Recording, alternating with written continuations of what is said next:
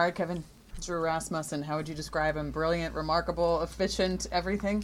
Yeah, you just covered a lot of it right there. I'm just happy for Drew, happy for us, big win for us, but uh, put together a special special outing. Uh, obviously wanted to see him get it, but really really pleased with how efficient he was. He made it easy for Kyle and I to just kept letting him go uh, a little farther than than uh, the next inning, just because he was so efficient. But just a, a strong performance. How do you think he was able to maintain that efficiency? I mean, he was at a nine pitch per inning routine. Yeah, uh, I mean, look, the, the Orioles were aggressive, um, which I don't fault them for that because didn't want to get deep in counts. But he had probably the best breaking balls that I've seen this year, uh, and they had to respect that. So when they saw the cutter or fastball, they, they kind of had to jump on it.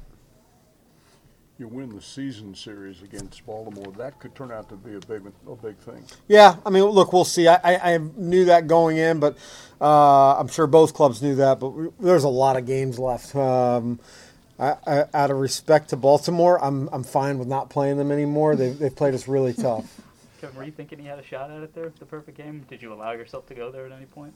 Uh, oh yeah, I, yeah, I definitely thought he had a shot at. It. I mean, the pitch count alone, uh, we felt comfortable with, and just the way the stuff was coming out. I mean, that's really, really tough to do, um, but felt like he was on just a a really good rhythm.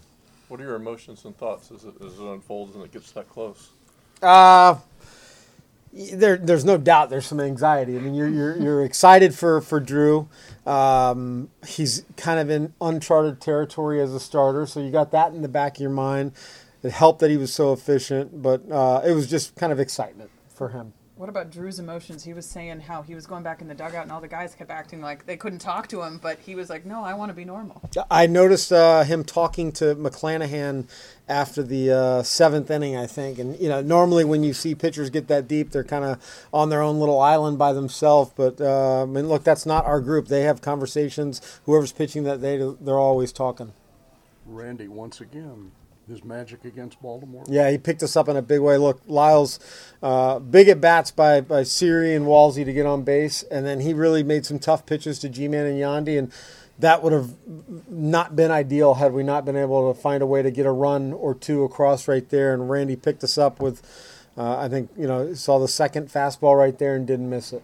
On a, t- a time when there have been some games where you struggled, just to get a three-run homer, how much pressure does that relieve in a game? A lot. I mean, three-run homers are, are cool. Well, we, we, we would like to continue hitting them.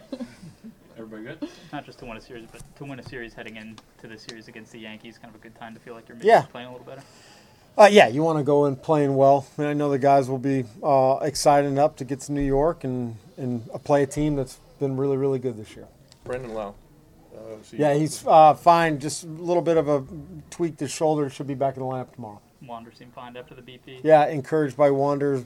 Um, he'll come in for treatment today, and then we'll we'll decide what you know what the next step is. Possibly going to Durham to start some type of rehab.